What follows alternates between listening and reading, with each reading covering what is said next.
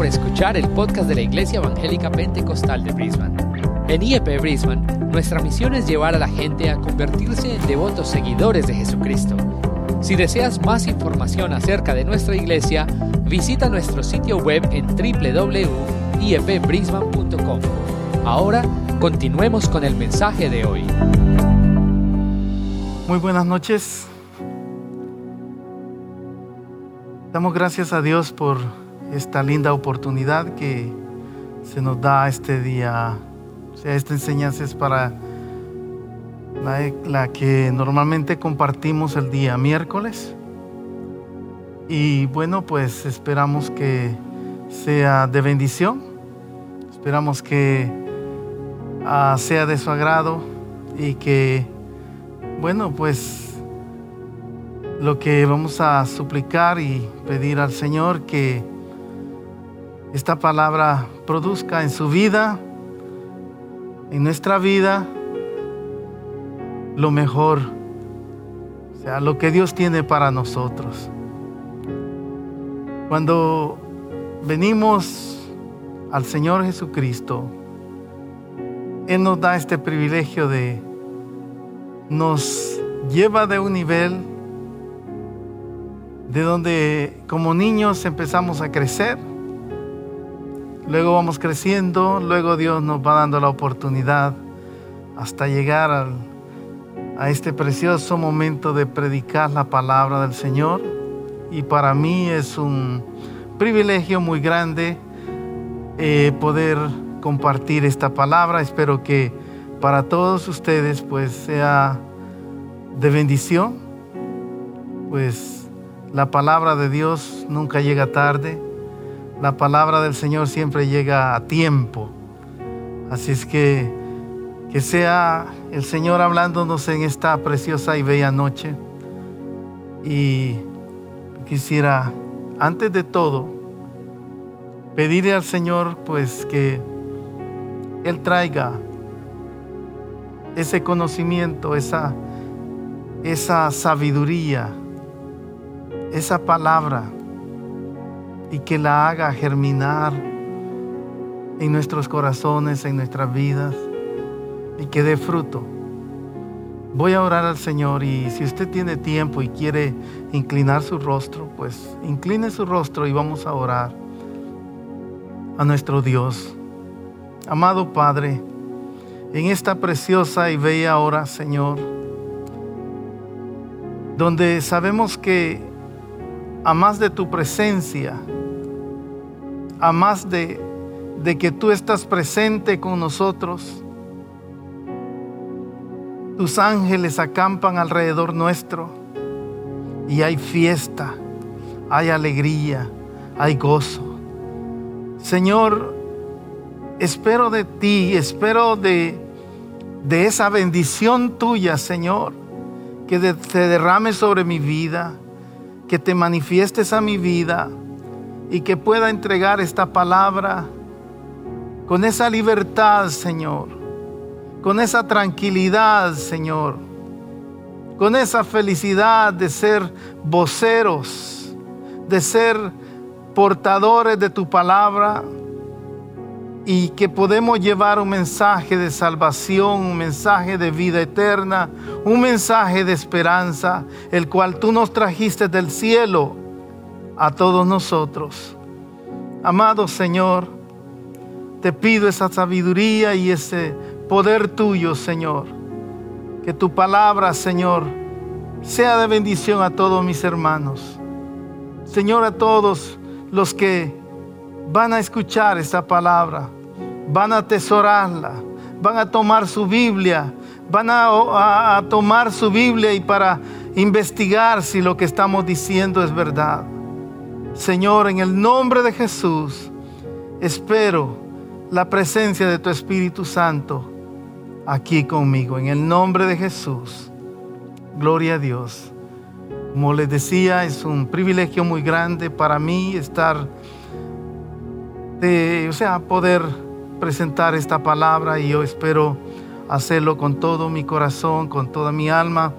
Gracias al siervo de Dios que me concede la oportunidad de presentar esta palabra y me siento honrado para poder presentar esta palabra del Señor. Gracias al Señor por este momento. Yo sé que ahora pues Dios nos concede este medio, esta forma, como podemos hacerlo.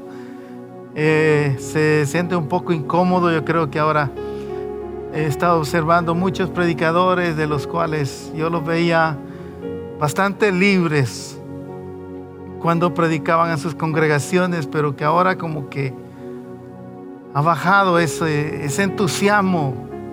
Porque yo creo que quizás la mayoría de pastores o predicadores ahora quizás nos arrepentimos, quizás no haber recibido un curso de, de teatro antes para poder actuar, porque no es lo mismo como tener a la congregación enfrente, pues muchos de nosotros extrañamos que, especialmente a los que les gusta hacer un chistecito por ahí o quizás hacerla un poquito así como de cirquito, pues yo creo que no es lo mismo ahora, porque nadie se ríe, nadie eh, nos dice amén, nadie nos dice aleluya, nadie nos dice gloria a Dios, a no ser de que usted en su casa lo pueda hacer.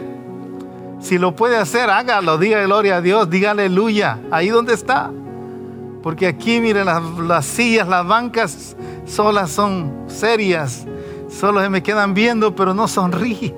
Estas banquitas no se, estas sillas no, no se mueven, no sonríen, no aplauden, no dicen amén, no dicen aleluya.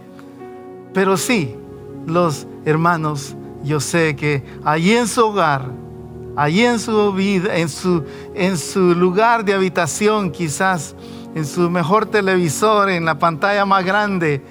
Espero que nos mire, nos esté eh, sintonizando, viéndonos, ya que gracias al Señor ahora tenemos este lindo y precioso privilegio de, la tecnología que Dios nos ha dado. Así es que quisiera compartir un pasaje de las Escrituras la escritura nunca es ah, algo aburrido. Para muchos de los, que de los que no conocen a Dios, quizás el pasaje sea un poco aburrido. Pero esta palabra nunca pasa. Esta palabra siempre será nueva. Esta palabra siempre será algo nuevo que va a estar llegando a su vida y a mi vida. En el capítulo 5 del libro de Santiago. Yo creo que muchos hemos leído este pasaje, lo hemos leído y yo lo he leído tantas veces, pero cada vez Dios trae cosas nuevas. Entonces, como lo que queremos es enseñar la palabra de Dios, lo que queremos es llevar el mensaje de Dios a su vida, pues entonces eso es lo que vamos a hacer. En el capítulo 5 yo voy a leer algunos Quizás algunos 11 versículos de la palabra de Dios en el capítulo 5. Dice, vamos ahora ricos, llorad, aullad por las miserias que os vendrán. Como que es una profecía que está dando el apóstol Santiago aquí. Vuestras riquezas están podridas y vuestras ropas están comidas de polilla. Vuestro oro y vuestra y, plata están enmohecidos y su moho testifica contra vosotros y devorará del todo vuestras carnes como fuego. Habéis acumulado tesoro, dice, para los días postreros. Habéis acumulado tesoros para los días postreros. He aquí, clama el jornal de los obreros que han cosechado vuestras tierras, el cual por engaño no les ha sido pagado, no les ha sido pagado por vosotros. Y los clamores, oiga bien, y los clamores de los que habían cegado han entrado en los oídos del Señor de los ejércitos. Repito esta, este lindo pasaje. Y los clamores de los que habían cegado han entrado en los oídos del Señor de los ejércitos. Habéis vivido en deleite sobre la tierra y ha sido disoluto. Habéis engordado vuestros corazones como en, el, como en día de mataza. Habéis condenado y dado muerte al justo. Y él no hace resistencia. Por tanto, hermanos, tened paciencia hasta la venida del Señor.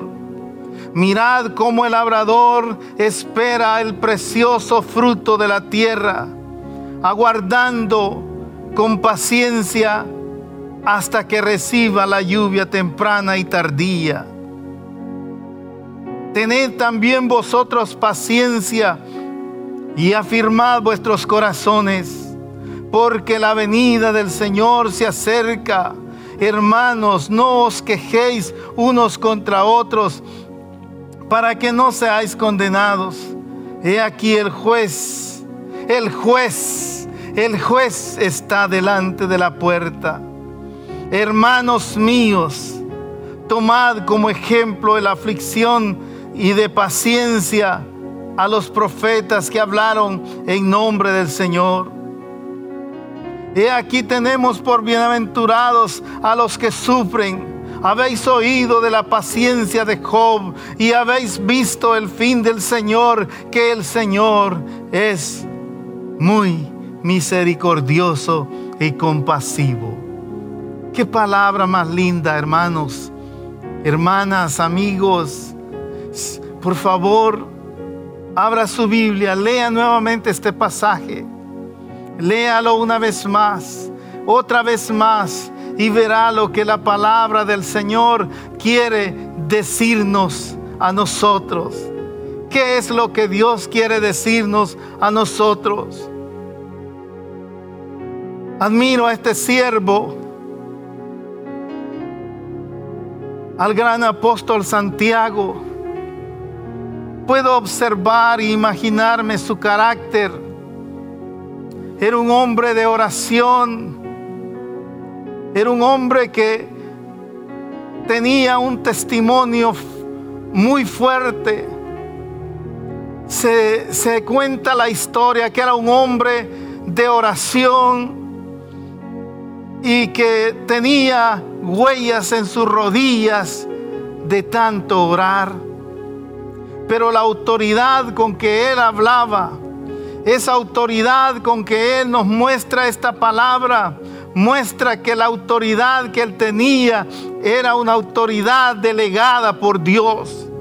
Era una autoridad que Dios le había dado porque era un hombre que mantenía comunicación con Dios. Era un hombre humilde porque Santiago era hermano en la carne del Señor. Pero Él no se presenta con ese orgullo y decir algo semejante, sino que Él dice en el, en el capítulo 1, habla acerca de que Él es siervo del Señor Jesucristo. Una de las características de un siervo de Dios es no ser alguien que se presente con una categoría alta, con un apostolado alto, con un renombre, sino que como un siervo de Dios. Siervo de Dios es la expresión más linda para uno que sirve a Dios, uno que está a la disposición de la voluntad de Dios. Santiago es un hombre que realmente nos habla de muchas cosas. Y si nosotros estudiamos esos 108 versículos de su, de su, de su libro, 108 versículos de la palabra de Dios, si los estudiamos y nos damos cuenta, vamos a darnos cuenta que este hombre nos está explicando acerca de lo que la iglesia estaba viviendo. La iglesia quizás vivía un poco pagana en algunas, en algunas, en algunos lados que nosotros lo podríamos ver. Por eso es que él predica mucho acerca de la de refrenar la lengua. Se me imagina que los hermanos estaban viviendo, no podían refrenar su lengua, eran, eran mal hablados. Quizás tenían cosas ah, malas dentro, dentro de su testimonio. Pero dentro de todo eso, la iglesia estaba pasando por un momento de, sufrimiento. Estaba siendo la iglesia oprimida. La iglesia estaba dentro de un, de, dentro de un sufrimiento, dentro de un caos, dentro de algo que no era fácil sobrevivir. Y por eso es que el apóstol Santiago tiene que hacer referencia a la paciencia él tiene que hacer referencia a la paciencia. Pero ¿por qué es que Él tiene que mencionar esta palabra de la paciencia en medio de esa tribulación, de ese momento difícil en el cual ellos estaban moviendo? Se dice que los ricos de este tiempo habían acumulado tantas riquezas. Dice que donde no hallaban que hacer las monedas de oro, de las más valiosas se las tragaban para que no esa, eso no se, esas riquezas no pudieran extenderse a nadie. Había una avaricia grande, había un, eran ávaros, eran llenos de, de, de una, el amor al dinero. Las cosas, el amor al dinero se les, se les había llenado su corazón y eso era lo único que buscaban y la iglesia estaba ahí. Es por eso que el apóstol Santiago tiene que referirse en una manera fuerte. Por eso dice, habéis acumulado tesoros para los postreros días. Habéis acumulado riquezas para vuestros postreros días.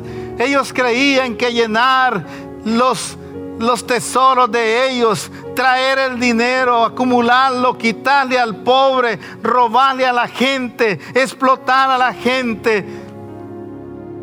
Era bueno para ellos y hacer todas sus riquezas a nombre del pueblo, a nombre de la, de la, al, sufrimiento de la pobre gente. Por eso es que el apóstol Santiago, lleno de, de esa bendición del Espíritu Santo sobre su vida. Era un hombre lleno del Espíritu Santo. Habéis acumulado tesoros para los postreros días, pero no era para siempre. Ese dinero, esa plata, no era para siempre. Ese dinero era para corto tiempo. Eso, esos estaban haciendo lo mismo de los cuales, de la cual el Señor Jesús nos presentó una una preciosa ilustración de un hombre que había llenado todos sus graneros, de un hombre que había acumulado tantas riquezas y él dijo, alma mía, deleítate, date gusto, porque muchos tesoros has acumulado para, para largo tiempo. Pero el Señor nos muestra cómo llega la voz y le dice, pero necio, ahora, esta noche, vienen a reclamar tu alma. Ahora la iglesia, la iglesia era la que estaba en ese sufrimiento, en ese, en esa, dentro de ese, eh, dentro de ese eh, movimiento, como los cómo explotaban, cómo eh, engañaban a la gente, porque dice eh, en el mismo pasaje, en los primeros versículos, en el capítulo 4, dice aquí, clama el jornal, clama el jornal de los obreros que han cosechado vuestras tierras, el cual por engaño no les ha sido pagado. Estaban siendo engañados. O sea que prácticamente les quitaban su dinero a puro engaño. Quizás eso mismo estará pasando hoy en día. Y me pregunto, ¿por qué tanto tiempo los templos cerrados? ¿Por qué tanto tiempo? ¿Por qué vamos? Yo creo, hermanos, que que deberíamos de estar temblando, deberíamos de estar afligidos por lo que está pasando realmente. O sea, decimos, muchos han puesto ahí de que el primer día que lleguemos a la iglesia le vamos a dar un abrazo a alguien. Que muchos han puesto ahí que vamos a llegar saltando a la iglesia por... Pero yo pienso que lo que puede hacer que está trabajando en todo esto es una pereza espiritual. Yo creo que la mayoría nos vamos a acostumbrar a vivir una vida así, de levantarnos el día domingo, lo que antes estábamos pensando, aunque quizás muchos venían a la fuerza a sentarse a la iglesia. Venían nada más como para pasar el tiempo, porque no tenían otra cosa que hacer. Pero yo, porque le digo, hay mucha gente que está quizás han, pasado cosas y ahora como ahora por la tecnología misma, uno puede darse cuenta de que quién está viendo o quién no está viendo. Un sermón, una, una predicación de un pastor, de un siervo de Dios. Si tiene 150, 200 personas y que hayan 20 personas viendo el mensaje el día domingo, ¿dónde está el resto? ¿No tienen televisor? no tienen un, teléfono para poder ver la predicación de la palabra del Señor. No tuvimos una hora para sentarnos y decir, vamos a orar juntamente con el predicador, vamos a, leer la palabra, vamos a, a, estar con él, apoyándole de aquí. Muchos están viendo, chequeando quiénes son los que están en línea predicando. Están pasando su tiempo. ¿Dónde está entonces vuestra fe, hermanos? ¿Dónde está entonces lo que, lo que hacíamos dentro de la iglesia? Quizás los, no digo quizás los músicos de acá, los cantantes de acá, pero los de otras iglesias estarán quizás en la playa o tomando un tiempo para pasar con su familia y está bien. Está bien, pero hay otro tiempo. ¿Por qué no aprovechamos a la hora de la predicación estar juntos escuchando la palabra del Señor? Ahora puede ver uno perfectamente cuántos son los que están en línea. Y hasta puede decir uno quiénes son los que están en, en línea. Y yo digo, y realmente la iglesia está entrando quizás en una pereza espiritual, pero es tiempo, hermanos, de levantarnos. Nosotros no estamos sirviendo al hombre, nosotros no estamos sirviendo a las cosas que se ven, estamos sirviendo a Dios. Estamos alabando a Dios, estamos glorificando a Dios, estamos eh, frente al Dios Todopoderoso. Y por eso es que muchas veces, hermanos, Ahora las iglesias realmente debemos de tener mucho cuidado. Y gloria a Dios porque nuestro pastor también ha tocado temas de esto. Y no, no, no solamente yo lo voy a decir, pero realmente muchas iglesias, ¿sabe por qué ya quizás las iglesias o la gente del mundo quisiera, tiene una necesidad grande de asistir a una iglesia. Tiene una gran necesidad de buscar una iglesia porque quizás su hogar se le está demoronando, sus hijos se le están perdiendo, su esposo se le está eh, yendo de la casa o ya no, ya no puede hacer nada. Y quisiera buscar a una iglesia, pero cuando viene a la iglesia les cobramos recaro. Les cobramos recaro por la predicación, por la entrada a la iglesia. Tenemos que depositar de 100 para arriba, de 50 para arriba. Y entonces, ¿dónde está la predicación del Evangelio? Acumulando, llenando nuestros tesoros. ¿Para qué? Le aseguro que pronto todas esas riquezas, como el, el apóstol Santiago dice, será para corto tiempo.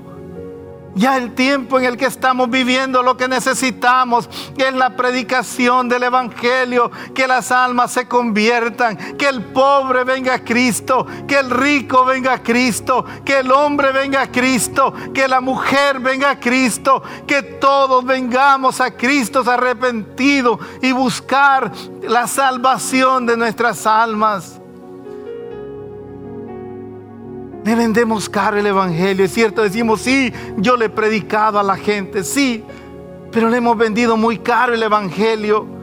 para llenar nuestros tesoros, para hacer riquezas. Es tiempo de que veamos qué es más importante, la salvación de las almas o el dinero. Hermanos amados, el apóstol Santiago aquí en este pasaje, cuando viene para consolar a la iglesia, es porque la iglesia estaba dolida, estaba había sufrido tanto. Quizás la iglesia misma, quizás el lugar donde se congregaba, donde los hermanos se congregaban, estaban siendo menospreciados, desechados, porque les habíamos quitado todo. ¿Sabe? A mí me gustó la, la predicación de un hermano. Casi no lo veo, pero esta vez lo vi y él dijo, que a muchos hermanos les pasa como, como cuando nosotros, cuando las personas, porque en nuestro país las maras son por donde quiera. Allá son por donde quiera hay maras y le ponen la renta a la persona. Y viene y cuando llegan a la iglesia ellos venían huyendo de las maras que les ponían la, la renta y cuando llegan a la iglesia le pasa lo mismo. Hay iglesias que tienen que pedirle y ahora lo que dónde trabaja, cuánto gana y luego ellos le distribuyen y cómo van a, van a recibir el diezmo ellos. Hay gente ahora que van a recoger a las personas en los microbuses o en los buses y de una vez ahí dentro del bus les quitan el diezmo, la ofrenda para llevarlos a la iglesia por si acaso ellos ya no lo van a querer dar allá. Es un tiempo de quizás de colecta de dinero, pero es tiempo no de eso ahora. Es tiempo de que las almas se están muriendo sin Dios y sin esperanza. Una vez asistí a una iglesia, voy a decir el país, pero no la iglesia ni el pueblo donde lo, pude observar. Sí que daba pena, daba pena eso. Un pastor que parecía capataz, que la pobre gente estaba ahí pero como intimidada. No tenía la libertad del espíritu en su, en su ser, en su espíritu, en su corazón. No tenía esa libertad. El pastor se paseaba por los pasillos y los veía con unos ojos así para especialmente cuando iban a recoger la ofrenda, para ver quién es el que pasaba. Yo no estoy en contra de las ofrendas, de los diezmos, no.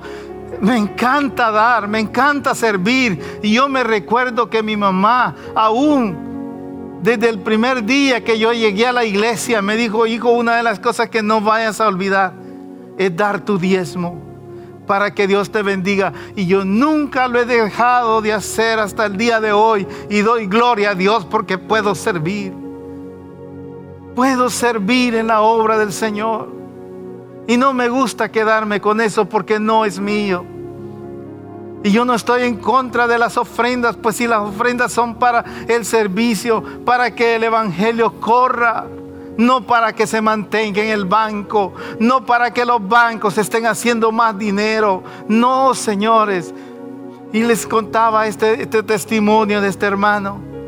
Él había reunido a sus ancianos y les había y les había dicho que tenían que pagarle un seguro bien más alto, tenía que comprarle un carro más moderno, más nuevo.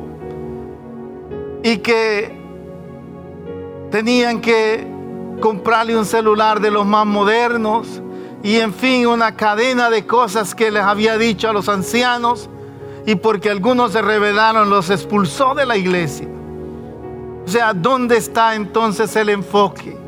Ese mismo hombre después se para con una predicación y dice, este mensaje nadie lo podrá predicar si no tiene una librería o una biblioteca como la que yo tengo. Señores, si no se trata de eso, se trata de un mensaje que cambie las vidas. Se trata de un mensaje que, que, lleve ese, aliento. Si las pobres almas entran por los templos con una necesidad grande, uno puede captar la necesidad de esa gente que va con una necesidad profunda dentro de su corazón, dentro de su alma, va gimiendo. Esa gente va deseando encontrarse directamente con Dios que les pueda responder en su necesidad. Pero encuentran que parecemos como que si cuando nosotros vamos a nuestros países y la gente de, que nos ve nos ve cara de un signo de dólar de entrar a una iglesia, de entrar a una iglesia donde no lo marquen a usted por ser una persona que necesita al Señor, sino por la cantidad de, de dinero que puede dar.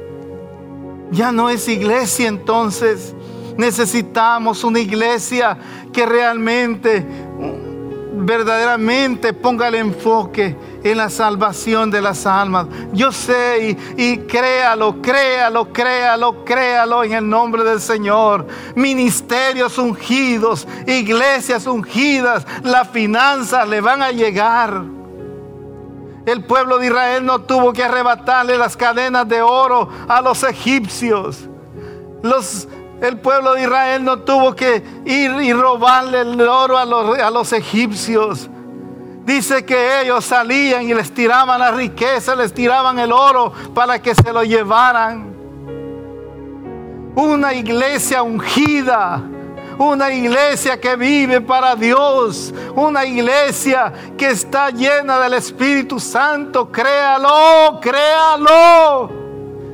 Que va a ser una iglesia llena de prosperidad y de bendición sin necesidad de que estemos forzando a la gente a servir, a dar, a dar, a dar. Yo sé, Dios va a tocar los corazones. Dios va a dar las riquezas que la iglesia necesita. Pero enfoquémonos en la salvación de las almas. Estamos en los últimos días. El apóstol Santiago dice, cuando aconseja a la iglesia. Por tanto, hermanos, tened paciencia hasta la venida del Señor. El Señor está pronto en venir. El Señor está cerca y quiere Él que esta oportunidad que tenemos ahora sea para predicar la palabra, sea para anunciar las virtudes de aquel que nos llamó de las tinieblas a la vida eterna, a la luz divina. Es necesario, hermanos amados. Por tanto, hermanos, tener paciencia. O sea, Él les está llegando a consolar su corazón. Sabe que estos siervos de Dios no se enriquecieron del pueblo. No hicieron casas, no hicieron mansiones, no compraron aviones, no compraron barcos especiales para ellos solos fueron hombres que entregaron todo para servir al Señor, entregaron aún sus propias vidas. Dice que el apóstol Santiago fue perseguido y cuando lo agarraron, lo tiraron en un despeñadero. eso es realmente un cristianismo. Ese es realmente el amor al servicio del Señor. ¿Sabe? El sufrimiento. Yo sé que hay muchos que no solamente estamos sufriendo quizás en alguna área, quizás otros estarán sufriendo con algún cáncer terminal, algo con otras enfermedades difíciles, algo otros con pobrezas. Quizás hay muchos que se quedaron sin trabajo. Yo me imagino lo duro que ha de ser. Yo me imagino eso tan difícil que ha de ser poderse quedar sin, sin su trabajo. Pero Dios llegará a consolarle. Por tanto, hermanos, en medio de eso, tener paciencia hasta la venida del Señor. cuando hablamos hasta la venida del Señor no significa no estamos remontándonos a, a mil años, a cien años, estamos remontándonos ahora mismo. pueda ser ahora la última oportunidad, la última noche que tenemos. Que sea eso como una siembra. Él dice, el apóstol Santiago dice, que tomemos como ejemplo. Por tanto, hermanos, tened paciencia hasta la venida del Señor. Mirad cómo el labrador, observemos al labrador. Él pone una ilustración preciosa. El apóstol Santiago pone una ilustración tan linda cuando dice, miremos, miremos al labrador. Me imagino que había algún labrador por ahí enfrente. Miremos al labrador. Miremos a ese labrador, dice, qué precioso. Mirad cómo el labrador espera el precioso fruto de la tierra. Mirad al labrador, o sea, yo sé que si estamos cruzando por algo difícil o algo que nos corre de la iglesia o algo que nos, no nos ha gustado dentro de una iglesia por A o por B, no lo tome usted como algo negativo. Tómelo usted por el lado ese precioso de ver que la paciencia en medio de todo eso prevalece. La paciencia es la que va a prevalecer. La paciencia es la que va a sobrepasar todo. Si no hubieran pruebas, si no hubieran dificultades, si no hubieran enfermedades, no existiera la paciencia. Porque la paciencia es de esperar hasta ver el fruto. Ver el fruto. Tómelo como una siembra eso. Tómelo como una siembra. Podríamos verlo como un nivel más que logramos. Como el sembrador. Como el, el labrador. Él prepara la tierra con la esperanza que Dios va a llover. Él prepara la semilla con la esperanza que Dios va a llover. Él prepara la tierra, Él hace todas las preparaciones que tiene que hacer y se queda esperando. Se queda esperando. La espera es algo precioso también, así como en la, la siembra. Cuando usted va a sembrar, usted tiene la esperanza, la esperanza, la esperanza y queda esperar, esperar, otro nivel precioso lo vemos así, por niveles, el de la siembra, preparar la tierra, alborotar todo, preparar la semilla, enterrarla, saber que Dios, que es justo, que Dios que es misericordioso, Él va a abrir los cielos él va a abrir los cielos. Espere, hermano, espere en el nombre del Señor. No se canse de esperar. Dios tiene para usted lo que Él va a dar. Él va a descender de los cielos. Por eso dice, porque en ellos están viviendo en medio de una injusticia. Cuando hay injusticia, no le queda más que esperar. Quizás tú, hermana, estás sufriendo alguna injusticia de tu esposo, alguna injusticia de tu hijo. Quizás tú, hermano, estarás sufriendo injusticia en tu trabajo. Estarás sufriendo por, por ser cristiano. Estarás sufriendo, estás viviendo dentro de un mundo que te desprecian. Tened paciencia hasta la venida del Señor. No, no nos cansemos. No nos cansemos, no nos fatiguemos, porque lo que el diablo quiere es desesperarnos. Lo que el diablo quiere es que nosotros no, nos, nos demos por vencido. Pero una de las cosas preciosas es lo que dice el apóstol Santiago. Tened paciencia hasta la venida del Señor. Estos malos que estaban haciendo el mal, estos que le habían hecho el mal, cuando el apóstol Santiago le dice, eso ha entrado en los oídos del Señor Todopoderoso. Ha entrado esa injusticia que te están haciendo, esa injusticia por la cual estás sufriendo. Eso ya entró, ya entró a los oídos del Señor Dios Todopoderoso.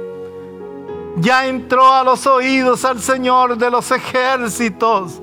Y es precioso porque cuando el apóstol Santiago habla del Señor, del Señor de los ejércitos, está hablando de Jesús.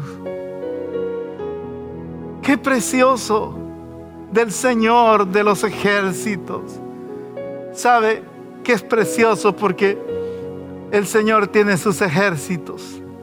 Tiene sus ejércitos celestiales que vienen para pelear, para guerrear y defendernos a nosotros cuando estamos en algún momento difícil.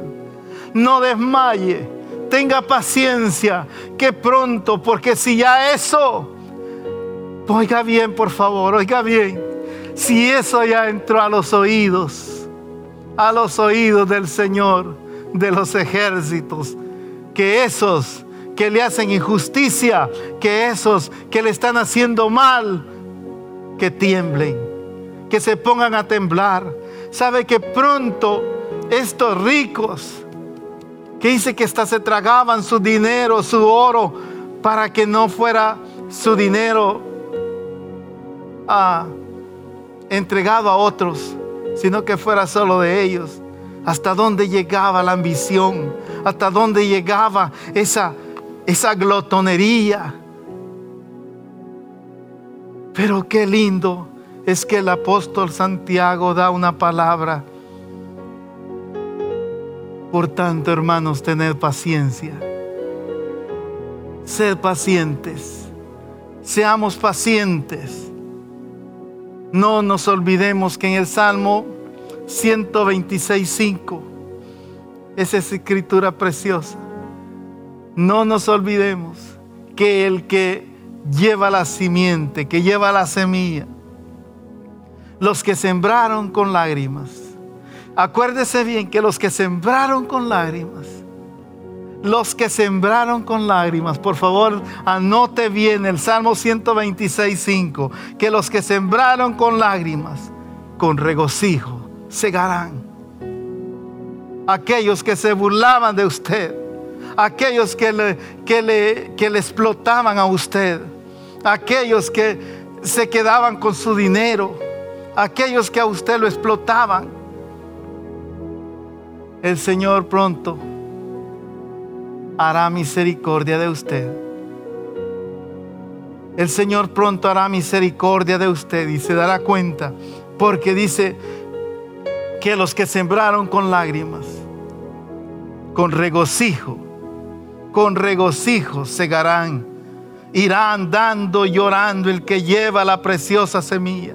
Irá andando llorando el que lleva la preciosa semilla, mas volverá a venir con regocijo. El regocijo viene, mis hermanos amados. Qué precioso. Vamos a estar delante de la presencia del Señor. Despojémonos de todo apoderémonos de la paciencia, a seguir nosotros firmes, creyendo en que el Señor hará justicia.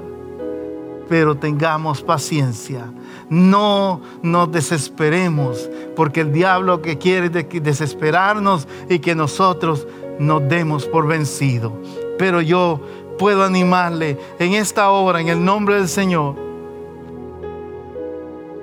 que debemos de esperar esa espera, sea, así como es la siembra, es dura, así también lo es la espera. No es fácil esperar. Es un nivel. Es un nivel. Ya el que empieza a sembrar, a sembrar con lágrimas, sabiendo que con regocijo segará esa cosecha que usted va a tener no la va a tener aquel que, que se burlaba de usted, a no ser de que se arrepienta, a no ser de que se convierta. Pero yo le aseguro, le aseguro 100% que si no esa persona no se arrepiente, a usted que lo ha hecho sufrir, a usted que lo ha hecho llorar muchas veces, usted estará regocijado. Si se recuerdan de aquel rico y Lázaro, El rico aquí en la tierra tenía todas sus riquezas, y Lázaro sufrimiento. Pero al llegar a la mansión se vio quién era el que vivía mejor. Lázaro estaba en los brazos de Abraham y ni se acordaba de aquel que estaba, que lo hacía sufrir, porque con regocijo segarán. ¿Quiere usted recibir con regocijo esa cosecha? Porque la cosecha es lo mejor. La siembra es dura, Esperar es duro porque yo creo que la mayoría nos desesperamos cuando estamos esperando. Si usted está esperando el bus el día sábado o domingo, que tarda no una hora, en veces hasta dos horas. Y por no caminar, mejor esperamos. Tener que esperar dos horas. En este caso, así como lo es el nivel de la siembra, que no es tan bonito, Está también el lado del, de la espera, el nivel de la espera. Pero está el nivel más precioso, que es el de la cosecha. Me imagino qué regocijo tan grande recibirá ese hombre cuando ha sembrado, porque entre más siembra, más va a recoger. Entre más siembre, más va a recoger. Será precioso eso, ir y ponerse allí y ver que todos los que trabajan para usted traen las cantidades de grano, cantidad de, de esa bendición que Dios le dio. Él mandó su lluvia a su tiempo. Él regó sobre ese cultivo. Y usted que tuvo paciencia, verá la cosecha. Así vemos el nivel de la siembra, de la espera y de la cosecha tengamos paciencia hasta la venida del Señor. Es la recomendación del apóstol Santiago y mi recomendación es que tengamos paciencia. Estamos viviendo en tiempos difíciles, tiempos duros, tiempos de que ya no entendemos. Ya la gente ya no entiende, gente que está haciendo cosas como para business, como para negocio. Si ya no podemos entender la gente queriendo llenar, haciendo grupos y todo. Pero es porque queremos tener la fama, queremos tener las finanzas, queremos tener todo. Pero Dios nos libre. Volvámonos a la palabra del Señor. Lea esta palabra, hermano. lea el libro de Santiago. Tiene nada más 108 versículos. Y toda esa palabra es preciosa y es para usted y es para mí. Que el Señor les bendiga. Gracias. De veras, gracias por haber llegado hasta el final, porque muchos lo que hacen ahora para que vean que los están, que, si acaso me están viendo que yo no estoy en línea, prenden la televisión y se van a hacer todos sus quehaceres por allá. Al rato dice la persona, dice, ¿quién tiene el televisor encendido? Mami. Si usted le encendió para ver la predicación, ah, sí, se me había olvidado. No estábamos poniendo atención. Ay, hermano, que el Señor nos bendiga. Que el Señor nos hable, hombre. Arrepintámonos, busquemos al Señor. Si hay algún amigo que quiera recibir al Señor Jesucristo como su Salvador, le invito. ¿Quiere? Reciba al Señor. Recíbale ahora. Crea en Él. Usted no va a pagar nada. Ya Cristo pagó por usted. Solo recíbale. Diga esta oración conmigo. Amado Señor, vengo delante de ti, me arrepiento, te pido perdón, confieso mis pecados, confieso que soy un pecador y que ahora que te recibo, tu sangre preciosa me limpia de todo pecado Inscribe mi nombre en el libro de la vida. Ahora mismo, Señor, yo creo en ti. Creo con todo mi corazón que tú veniste en carne, derramaste tu sangre en la, en la cruz del Calvario para salvarme. Fuiste a la tumba, resucitaste y ascendiste a los cielos y vendrás por mí. Ahora lo creo en el nombre de Jesús. Confieso que tú eres el Señor. En el nombre de Jesús En el nombre de Jesús, yo bendigo su vida. Le doy la bienvenida a la iglesia del Señor. Si quiere, por favor, escribirnos, escríbanos al final de todos nuestros sermones. Siempre queda la dirección. Escríbanos, cuéntenos. Dios le bendiga.